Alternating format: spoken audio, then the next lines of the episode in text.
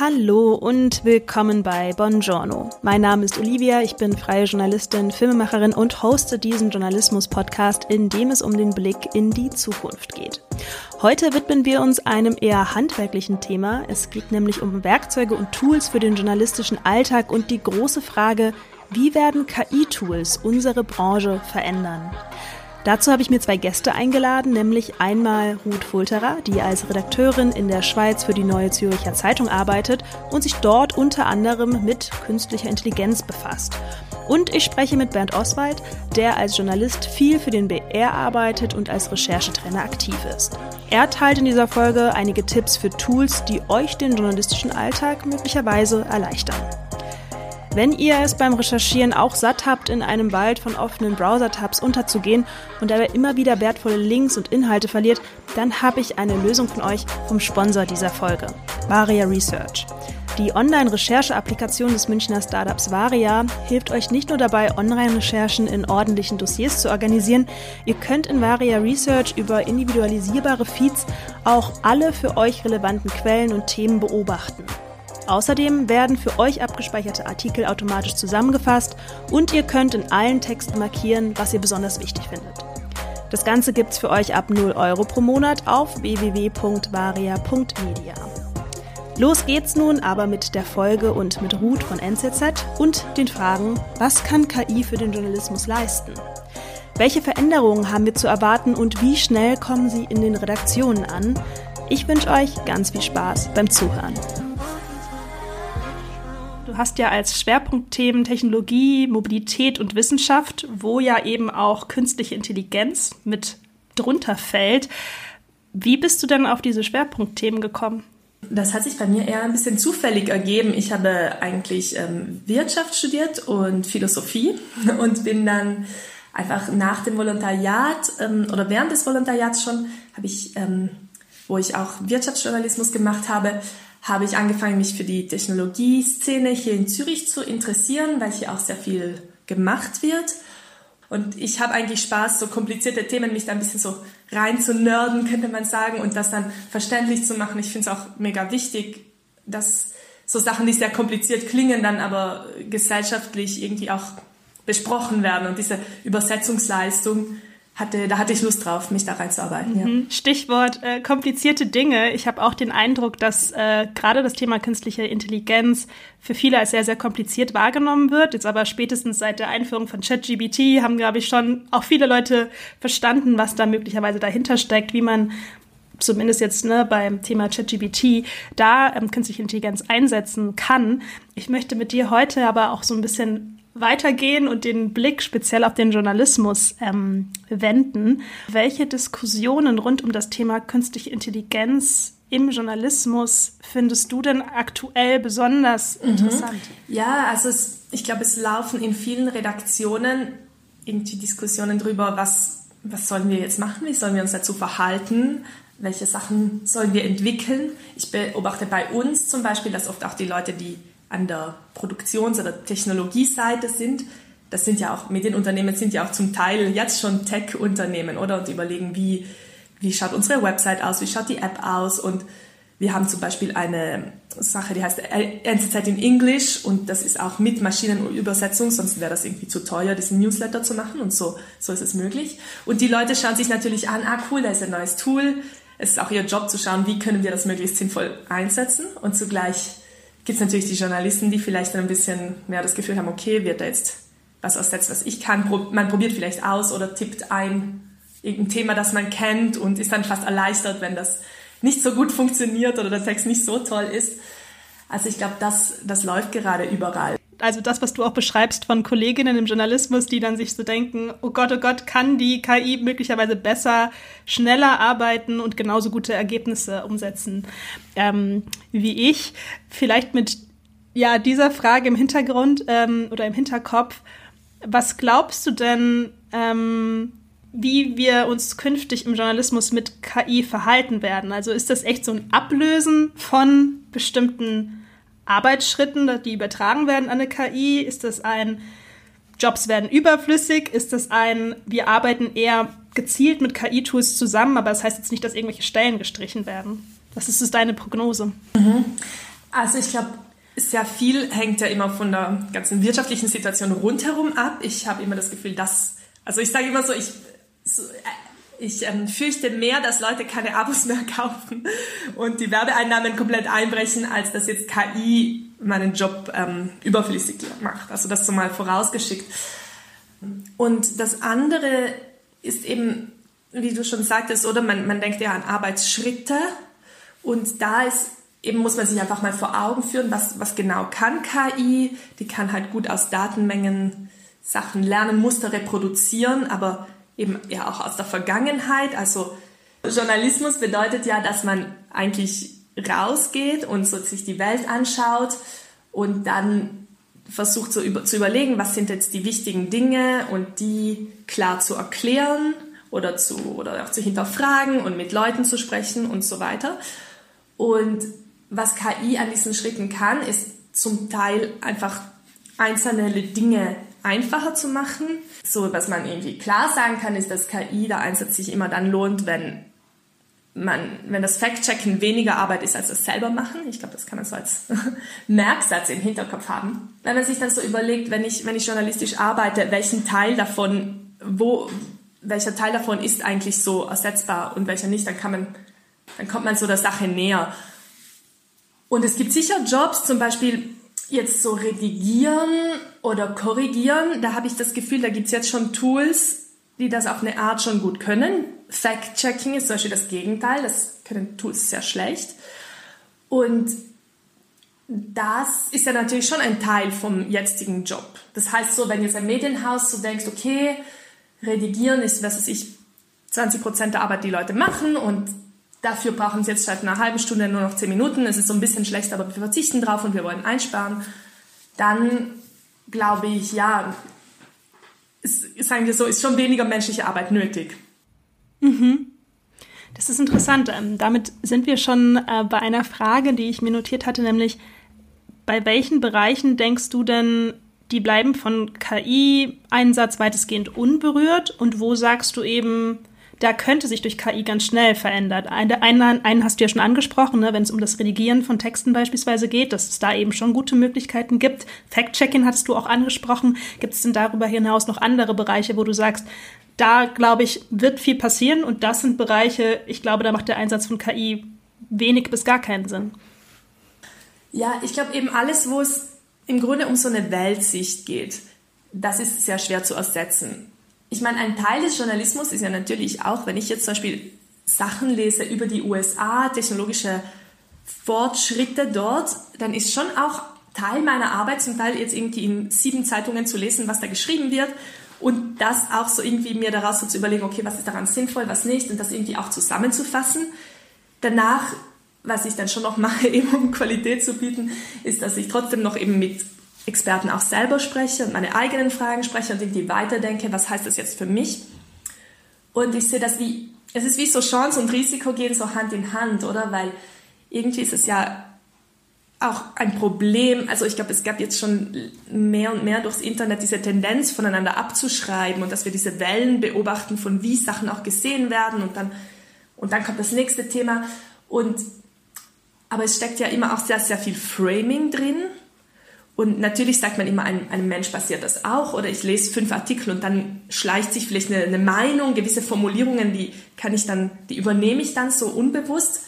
Aber ich finde, es ist dann schon nochmal ein Unterschied, ob das ein Mensch ist und vielleicht passiert ihm das unbewusst oder ob man sagt, okay, es ist eine Maschine, die macht einen statistischen mehr oder weniger Durchschnitt, wenn sie das zusammenfasst und übernimmt das eins zu eins. Und es ist ja dann auch schwierig, sich wirklich davon zu distanzieren und zu sagen, ah, jetzt hat die Maschine das so und so formuliert, aber das ist jetzt vielleicht so ein bisschen biased, ein bisschen einseitig. Und ich glaube, da, ich glaube eben einerseits wird es wahrscheinlich dazu genutzt werden, weil es einfach super einfach ist, Sachen zu kürzen, zusammenzufassen, zu sagen, ah, was ist denn jetzt, was passiert denn jetzt so ungefähr? Und wenn man ein bisschen Ahnung davon hat, dann kann man das ja auch irgendwie fact-checken. Zugleich habe ich ein bisschen Sorge, dass da was verloren geht. Und zu einem Bereich, der komplett unberührt ist oder sehr viel schwieriger, sagen wir, ist natürlich also KI kann ja immer erst dann einsetzen, wenn es was gibt als Daten sozusagen. Die kann ja nicht mit der echten Welt arbeiten, sondern eben es gibt ja die eine Person, die hat diesen ersten Artikel geschrieben, oder? Die hat mit einer Person geredet und das ins Netz gestellt. Und ähnlich könnte es sein, wenn man sich vorstellt, mh, hm, eben Leute posten was auf Social Media, damit kann die KI umgehen.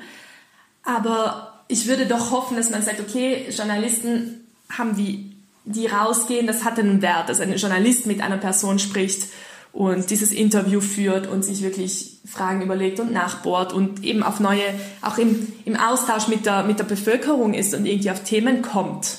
Weil das Internet reflektiert ja eigentlich nur Sachen, die schon jemand reingestellt hat. Und, und genau dieser erste Schritt, finde ich, ist ein großer Unterschied, ob den, ob den jetzt irgendwer macht oder Journalisten. Dieses Risiken und Chancen abwägen, um das tun zu können, muss ich mich ja eigentlich erstmal sehr, sehr gut damit auskennen, wie überhaupt ein bestimmtes Tool, ein bestimmter Service überhaupt funktioniert, auf was für einer Datenbasis ähm, der zum Beispiel auch, äh, mit welcher der erarbeitet und so weiter und so fort. Äh, das klingt jetzt für mich erstmal so, als hätten wir ähm, Journalistinnen, Journalisten ja eigentlich auch nochmal ganzen Brocken vor uns, wo wir uns auch alle erstmal weiterbilden müssen, bevor wir überhaupt anfangen, uns ähm, gewisse Tools und ähm, Werkzeuge einzusetzen. Oder wie siehst du das? Ich finde es schon wichtig, ja, dass man sich das ähm, anschaut, weil eben, was ich vorher schon ein bisschen angesprochen hatte, die Frage von, von Bias und so weiter, von, das, das zeigen diese Tools auf der anderen Seite ja auch sehr schön, oder? Wenn man sagt, generiere mir ein Bild von einem CEO, dann kommt da sicher ein weißer Mann. Ich glaube, mittlerweile sind ein, ein paar von diesen Fragen, hatte man schon so extra wie vorhergesehen und dann hat man angefangen, die schön ähm, quotenmäßig dann so zu zeigen. Aber tendenziell haben, sind diese, diese Modelle die rassistisch, sexistisch, also einfach weil sie aus den Daten der Vergangenheit gemacht sind. Und dort ist es ja noch relativ offensichtlich, aber eben wenn es dann um so andere Weltsichten geht, dann wird das schon sehr viel, sehr viel schwieriger auch zu entdecken, glaube ich. Und ähm, ich glaube einerseits eben durch diese ganzen Bildtools, gewisse Sachen werden da auch sehr klar. Und zugleich ist es auch super schwierig, ähm, sich das immer so äh, bewusst zu halten.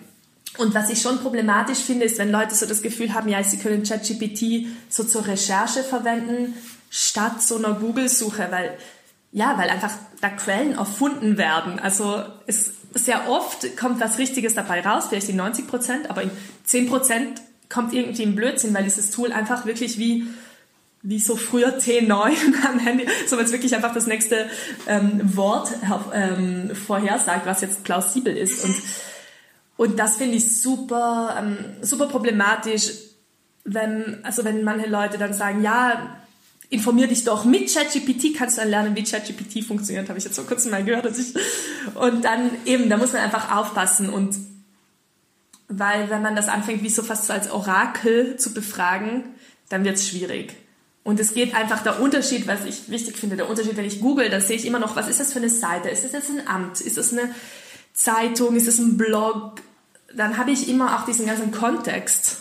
Nun gibt es ja Bereiche, wo ich persönlich sagen würde, die sind ein bisschen unverfänglicher. Also ich zum Beispiel nutze, wenn ich Interviews schnell transkribieren muss, nutze ich dafür äh, eine KI-Software. Ähm, die arbeitet ja in dem Sinne nicht inhaltlich, als dass sie in irgendeiner Form eine Rechercheleistung erbringt oder so. Sie verschriftlicht mir, verschriftlicht mir einfach nur ein Gespräch, bei dem ich ja selber auch dabei war, wo ich dann auch sehe, wenn irgendwie ganze Sätze oder Wörter irgendwie nicht passen, das kann ich ja super schnell ausbessern, beispielsweise. In anderen Bereichen ist es ja eben dann doch deutlich schwieriger, wie du ja eben schon ähm, beschrieben hast, wenn man eben in dieses Inhaltliche reingeht, wenn es darum geht, ähm, Dinge einzuordnen, über eine, eine, eine Weltsicht irgendwie darzustellen und so weiter und so fort. Ähm, ja, sehr spannend. Ich habe mich gerade gefragt, ähm, weil es ja im Prinzip kann ja jeder Redakteur, jede Redakteurin, jeder Journalist, jede Journalistin für sich selber entscheiden, welche, ja, in, an welchen Stellen die Person KI einsetzt und was sie für Mittel dafür nutzt da, da haben ja dann Redaktionen eigentlich auch gar keine wirkliche Kontrolle mehr drüber. Also auch wenn es um das Fact-Checking geht, musst du ja erstmal verstehen, so, hm, okay, Moment, was hat die Person jetzt eigentlich genutzt als, als Mittel? Äh, da würde mich auch so ein bisschen interessieren, was du denkst, wie dann ja Redaktionen zukünftig vielleicht allgemein damit umgehen, welche Form von KI ihre Redakteurinnen und Redakteure einsetzen. Also ich war auch bei uns in der NZZ praktisch in einem Team, wo wir darüber gesprochen haben und das war schon, der, dort ist so die Ansage, wir verbieten einfach das zu benutzen, um Texte zu schreiben. So, und dann haben wir gesagt, na ja, kann man das immer so gut auseinanderhalten, ähm, weil ja natürlich, wenn, wenn ich einen Text schreibe und ich lasse mir den nochmal umformulieren, oder wenn ich sage, ah, schreib mir einen generellen Absatz und ich bearbeite den noch. Also natürlich ist es eine fließende Grenze, aber ich glaube, es war, es war wichtig, einfach auf der Chefredaktion einmal die klare Ansage zu geben, wir wünschen uns menschliche Texte. Wir wollen nicht, dass ihr einfach das wie so einreicht. Ich glaube, das ist schon vielleicht auch gut. Also ich finde, ich fühle mich eigentlich damit recht wohl, weil ich das Gefühl habe, ich werde jetzt nicht total unter Druck gesetzt, das jetzt noch viel, noch irgendwie doppelt so schnell zu sein, weil es ja jetzt diese tollen Tools gibt. Also ich glaube, diese Tendenz kann es auch geben auf Redaktionen und so. Fühlt man sich dann schon auch irgendwie in seiner Arbeit wertgeschätzt. genau, aber zugleich ist natürlich erwünscht, dass man damit experimentiert und ähm, was auch ganz spannend ist, ähm, wir haben zum Beispiel so, es, es wird daran gearbeitet, sowas zu machen, dass zum Beispiel einen SEO, einen suchmaschinenoptimierten Titel vorzuschlagen, weil den müssen wir immer noch dazu eintragen. Ich glaube, das machen auch ganz viele Redaktionen. Und vielleicht ist der nächste Schritt, dass man sagt, okay, man könnte auch Titelvorschläge machen und vielleicht, wenn man jetzt, wir produzieren ja zum Beispiel für Online Texte, Online First, aber die Printzeitung muss auch befüllt werden. Und im Moment sind das natürlich Menschen, die das einkürzen und so weiter. Und die machen auch einen wichtigen und guten Job, aber Natürlich, wenn diese Tools noch besser werden, wird man sich überlegen, ah, wenn ich hier jetzt kürzen muss zum Beispiel, es könnte die KI ja vielleicht auch. Also ich glaube, so, so wird es halt schon auch mit dem Fortschritt der Technik, der sicher noch irgendwie weitergeht. Ich lese gerade ein Buch, das heißt uh, The Coming Wave und das vergleicht so ein bisschen uh, das Thema KI und was jetzt zukünftig kommt, damit, wie das war mit der industriellen Revolution, ne? wie schnell plötzlich sobald es ähm, ne, bestimmte Erfindungen gab, immer wieder neue Werkzeuge, einen neuen Einsatz davon gab und es ja quasi wie so eine Welle über uns alle hineingebrochen ist. Und die Prognose in diesem Buch ist, das wird mit KI genauso sein. Meine Frage an dich ist jetzt wiederum, was denkst du denn, wie schnell dieser Wandel, weil aktuell setzen sich, glaube ich, einzelne Redaktionen sehr intensiv damit auseinander, schaffen vielleicht sogar auch einzelne Abteilungen, die sich ganz intensiv mit dem Thema auseinandersetzen. Andere Redaktionen sind relativ klein, die haben diese Expertise nicht in-house, die können das noch gar nicht jetzt leisten. Was denkst du, wie schnell kommt dieser Wandel im Journalismus an? Ich glaube, ja, irgendwie, was, was ich einen besseren Vergleich finde, ist so das Smartphone. Das fand ich irgendwie besser, weil dann hast du so, das haben wir miterlebt, oder? Und es hat mega viel geändert. Zugleich, es hat auch Jobs obsolet gemacht, es hat neue Jobs kreiert. Also es hat wie so Sachen, zum Beispiel eben diese ganzen Podcasts, die wir jetzt die ganze Zeit hören, das hat ja auch mit dem Smartphone zu tun und den ganzen besseren Kopfhörern. Aber es hat sich wie so eingeschlichen, oder? Und, oder dass wir jetzt auch Artikel schon anders produzieren und es wie noch schneller gehen muss und so. Und ich kann mir vorstellen, dass es eher in die Richtung geht. Also, dass es so ein Wandel ist, der schon auch, wenn man jetzt zurückschaut, ich glaube, vor 20 Jahren haben Leute komplett andere Arbeitsbedingungen gehabt im Journalismus. Einfach, wie man, wie man recherchiert hat, so war total anders.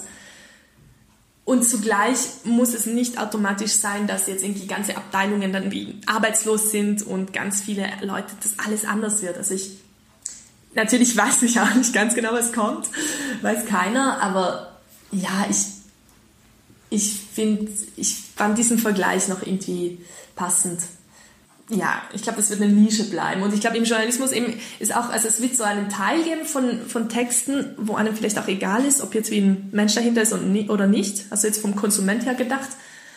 Und, und ein anderer Teil wird sein, ah, ich folge jetzt diesen, eben, das finde ich auch bei Podcasts, oder ich finde diese Person interessant.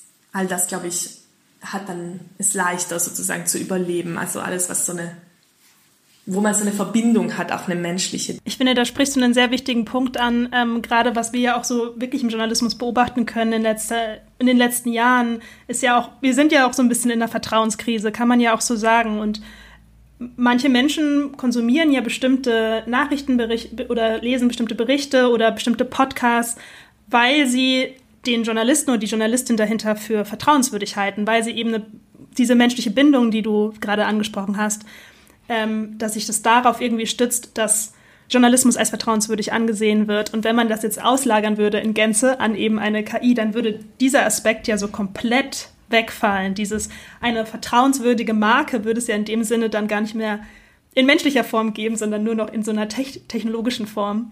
Äh, was ich persönlich auch ein bisschen bedenklich fände. Ähm, Wobei ich glaube, es natürlich Bereiche gibt, wie du selber sagst, wo eine ähm, KI durchaus auch irgendwie effizient und auch sauber arbeiten kann, was uns auch nützt bei unserer Arbeit und dann andere Bereiche, wo halt die Fehleranfälligkeit aktuell einfach noch sehr, sehr hoch ist. Ja, da muss man auch, das hast du ja auch vorher schon angesprochen mit dem Transkribieren und so. Ich glaube, man mhm. muss auch sehr, kann gut unterscheiden zwischen eigentlich generativer KI und anderer KI. Also es gibt die eine, die einfach die Daten verarbeitet und die andere hat wirklich noch dieses Vorhersagen, ich kreiere was Neues, Plausibles, äh, dieses Element drin und da schleifen sich halt Fehler ein. Wobei natürlich bei Übersetzen vermischt sich das dann ein bisschen. Also Übersetzer sind auch besser geworden, weil sie eben mit einberechnet haben, was ist plausibel in dieser anderen Sprache und dadurch ist es besser mhm. geworden. Und so, aber trotzdem eben, ich glaube, das, um auch nochmal auf die Chancen zu kommen, eben übersetzen, das ist super spannend. Was aber auch neue Konkurrenz bedeutet natürlich. Wenn jetzt, was ich, die New York Times perfekt auch in allen Sprachen ähm, erhältlich ist und auch sehr günstig, weil die ja so viele Abonnenten haben. Aber eben vielleicht, um auch eine andere coole Sache, zum Beispiel Sachen in leichte Sprache zu übersetzen und zugänglicher zu machen.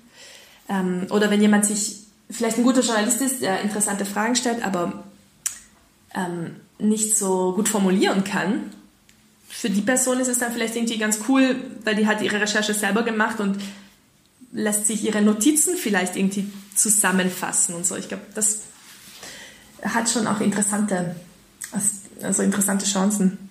Mal schauen, wie es sich entwickelt, ja. Ich bin auch total gespannt darauf.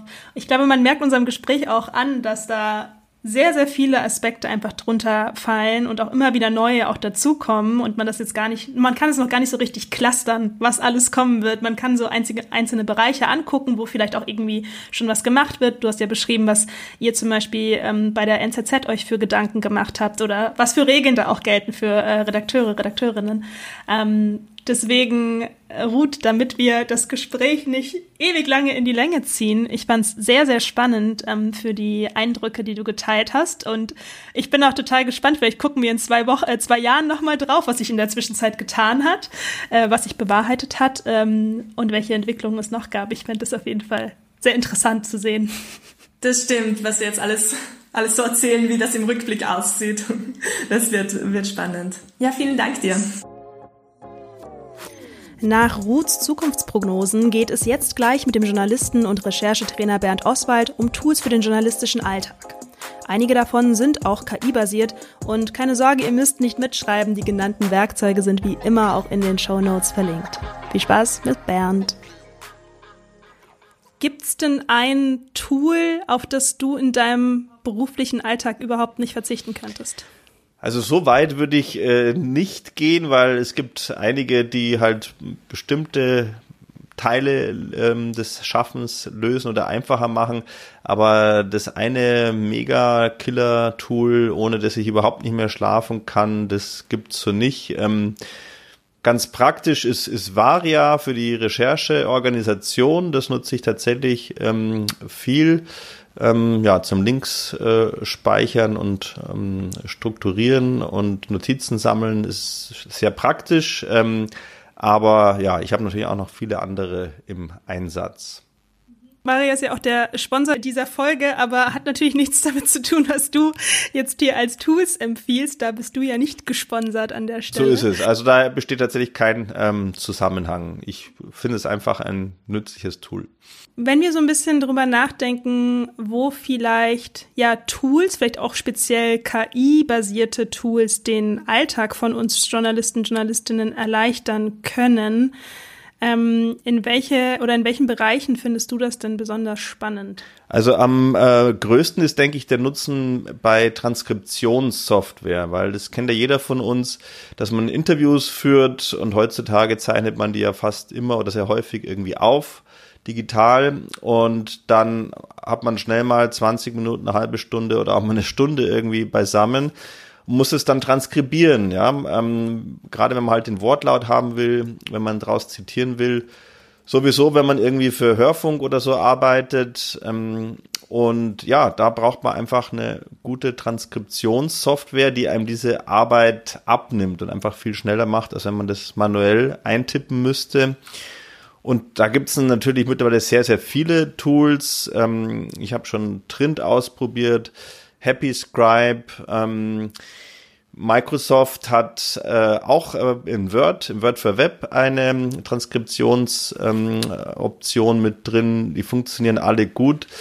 An, was auch noch sehr mächtig ist, ist Whisper eben von OpenAI, ähm, weil das eins der größten eben auch äh, Software- oder Speech-Erkennungssysteme ist, so muss man sagen. Audio Recognition ähm, ist da das Stichwort.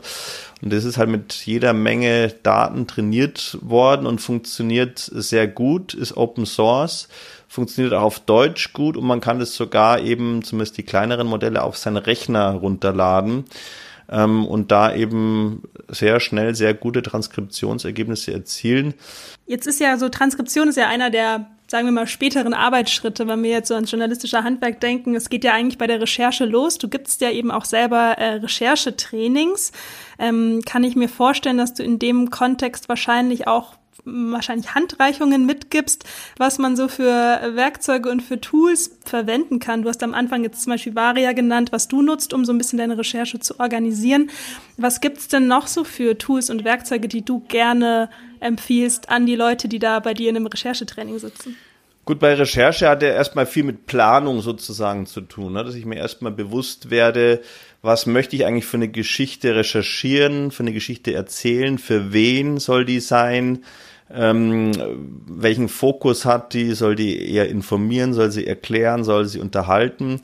Also es hat viel konzeptionelles Denken, ist da erforderlich und das hat gar nicht so sehr mit Tools zu tun, das sind einfach eher Fragen, die man sich wirklich aufschreibt, ja, kann man auch in einem klassischen mhm. äh, Word-Dokument aufschreiben. Also das wäre jetzt mal so für die Recherche.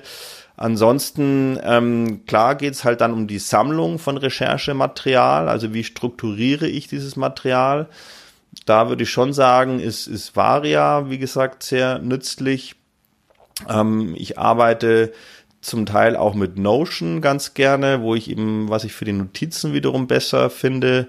Man könnte da auch Links abspeichern. Ähm, ja, das wären so die zwei, die ich da persönlich am meisten verwende ähm, und die ich ähm, da auch empfehlen kann. Ansonsten gäbe es noch ein drittes, wäre noch Digo, das ist ein Social Bookmarking Dienst. Da kann man eben auch Links mhm. abspeichern, verschlagworten, vertaggen und man kann auch ähm, Artikel sozusagen im Web annotieren. Also ich lese die durch und highlighte dann die Passagen, die mir relevant erscheinen, die, die ich brauche, die wichtig sind, aus denen ich zitieren möchte kann das in verschiedenen Farben machen und sehe das dann eben.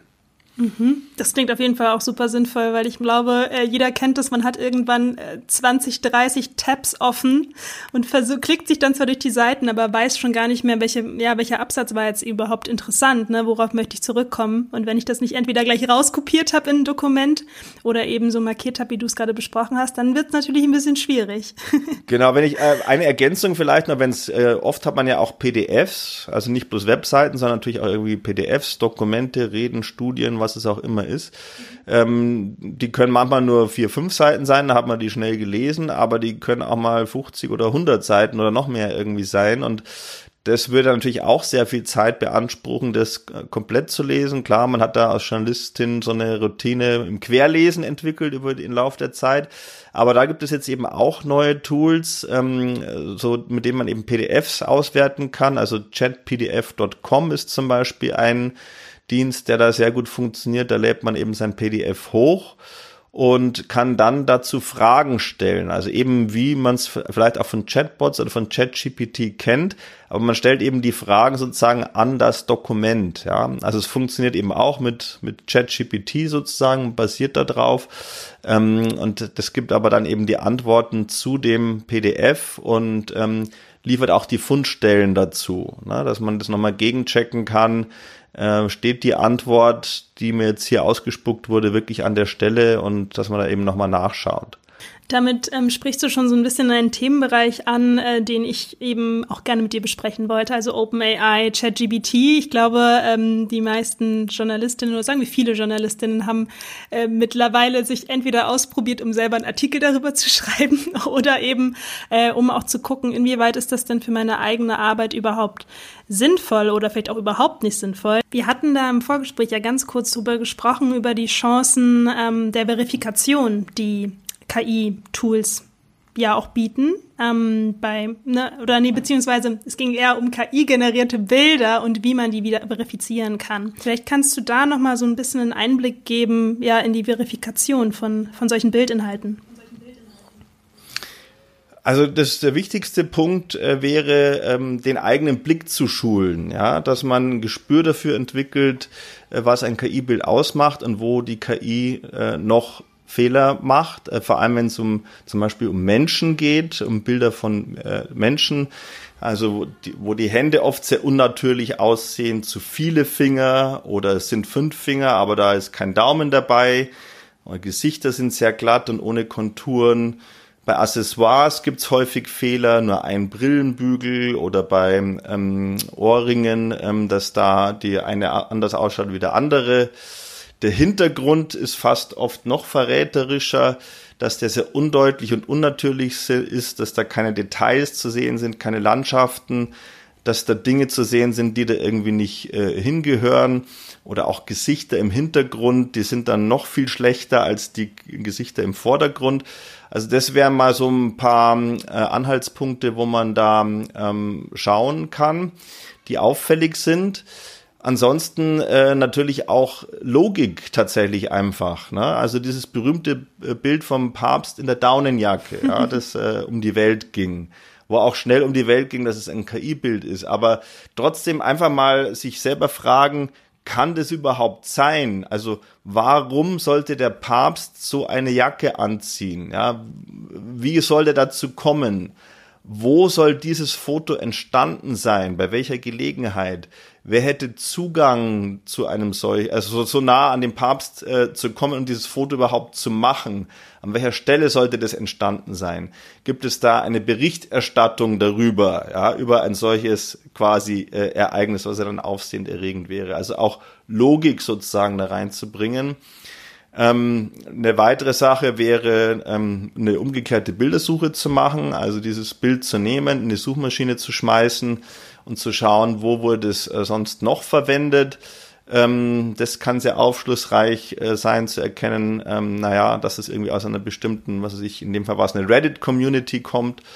Ähm, und zu guter Letzt gibt es auch Tools, noch wenige, aber da werden sicherlich noch mehrere kommen, mit denen man auch KI-Bilder unter Umständen erkennen kann. Solche Tools sind immer mit Vorsicht zu genießen. Ich kann da also zum Beispiel der AI Image Detector Bilder reinladen und er gibt mir dann einen Prozentwert aus, wo er sagt, zu 90 Prozent künstlich äh, oder zu 80 Prozent human generated. Es ist eben dann, wie der Wert schon sagt, ähm, eben auch nicht ganz eindeutig. Man weiß auch nicht genau, wie der Wert zustande kommt. Es kann auch nur ein, ein Indiz, ein Mosaik sein. Also ich würde mich da auch nie auf, auf allein so ein Tool verlassen, sondern eben die Zusammenschau sozusagen von diesen Punkten und Kriterien, die ich da gerade genannt mhm. habe. Was sind denn so Punkte, wo du sagst, puh, das würde ich niemals von einer KI irgendwie begleiten lassen, da lasse ich die Finger von? Es gibt natürlich so ein paar, ähm, also ich würde eigentlich nie Artikel äh, von Grund auf die KI schreiben lassen. Ne? Mit einfach irgendwie einem Prompt schreiben wir einen Artikel über Thema XY. Ne? Das ist keine journalistische Recherche. Der schreibt dann da irgendwas oder die, die Chatbots, was auch plausibel klingt, aber das hat ja nichts irgendwie äh, mit Recherche ähm, zu tun. Ähm, und da gibt's ja auch wirklich schon auch ein paar Fails, würde ich sagen. Ne? Also die äh, Kölner Boulevardzeitung Express, die haben jetzt eine Autorin namens Clara Indernach, KI, Clara Indernach. Es ist eine KI, ähm, das ist auch schon kenntlich gemacht. Mhm. Also das steht da äh, A in Klammern und man kann das Autorenprofil verlinken und so. Also das ist schon transparent. Aber ich finde, es macht es irgendwie nicht wirklich besser, ne? wenn die dann irgendwelche Artikel äh, raushaut, oft irgendwie quasi auf Basis von anderen Webseiten, ne, als, als Quelle sozusagen. Also häufig ist da die Lebensmittelzeitung als Quelle genannt, wenn es um irgendwas äh, zu Aldi oder Lidl geht, was die gerade wieder machen. Ähm, aber dass man irgendwie da direkt selber nachfragt, äh, nein, das findet dann nicht statt. Eine eigene Recherche, eigene Einordnung. Und ich finde, das gehört zum Journalismus einfach dazu und nicht irgendwo da bei anderen schnell mal irgendwie abschreiben, was sich was zusammenschreiben lassen. Bis hin zu schlimmster Fail, der mir so untergekommen ist, das erfundene Interview der Bunden mit Michael Schumacher, ja, was irgendwie als Sensation verkauft wurde. Innen drin stand dann schon, na ja, das haben wir uns quasi, haben wir die KI schreiben lassen, aber das macht es dann ja nicht mehr äh, besser. Hat äh, auch die Chefredakteurin dann recht schnell ihren Job gekostet. Ähm. Ich glaube, das verschärft auch einfach nochmal so ein Problem unserer Zeit äh, im Sinne von, äh, viele Menschen wissen ja gar nicht mehr, was so die Ursprungsquelle von der Nachricht war, letzten Endes. Ne? Also welcher welcher Mensch liest denn tatsächlich regelmäßig Nachrichten, auch mit dem Blick darauf, wer ist eigentlich nochmal der Autor, die Autorin dahinter? Man merkt sich vielleicht ja noch das Medium, wenn das Ganze auf Social Media gepostet wird, wo das irgendwie durch den Feed läuft, kann man ja teilweise das auch gar nicht mehr so ganz zuordnen, ne, wenn man da irgendwie so einen ganzen Lauf an Nachrichten bekommt. Das finde ich auch ein bisschen gefährlich, gerade äh, hier mit äh, Clara in der Nacht, die du beschrieben hast, ähm, davon auszugehen, dass tatsächlich jeder Leser, jeder Leserin da nochmal auf das Autorenprofil guckt und schaut, ah ja, stimmt, das hat ja die KI-Autorin sozusagen geschrieben. Ja, Bernd, wir sind tatsächlich soweit einmal durchgerauscht durch meine Fragen. Danke dir fürs Gespräch, Bernd. Das war's mit der Folge zum Thema Tools und auch KI-basierte Tools und ja, der großen Zukunftsprognose. Was erwartet uns denn alle zukünftig im Journalismus rund um das Thema künstliche Intelligenz? Ich hoffe, ihr konntet, wenn ihr bis jetzt eher beim Thema KI einen Knoten im Kopf hattet, diesen etwas lockern mit den Einschätzungen und Tipps von Ruth und Bernd. Vielen Dank euch für euren Besuch im Podcast. Und wenn euch ZuhörerInnen die Folge gefallen hat, bewertet sie gerne mit fünf Sternen, schickt sie weiter und lasst mir eure Ideen und Podcast-Liebesbriefe gerne auf Instagram da. Da heißt der Podcast bongiorno.podcast. Wir sind mittlerweile über 1000 Menschen, was mich total freut. Danke dafür. Ähm, und schön, dass ihr zugehört habt. Wir hören uns das nächste Mal. Bis dahin, eure Olivia.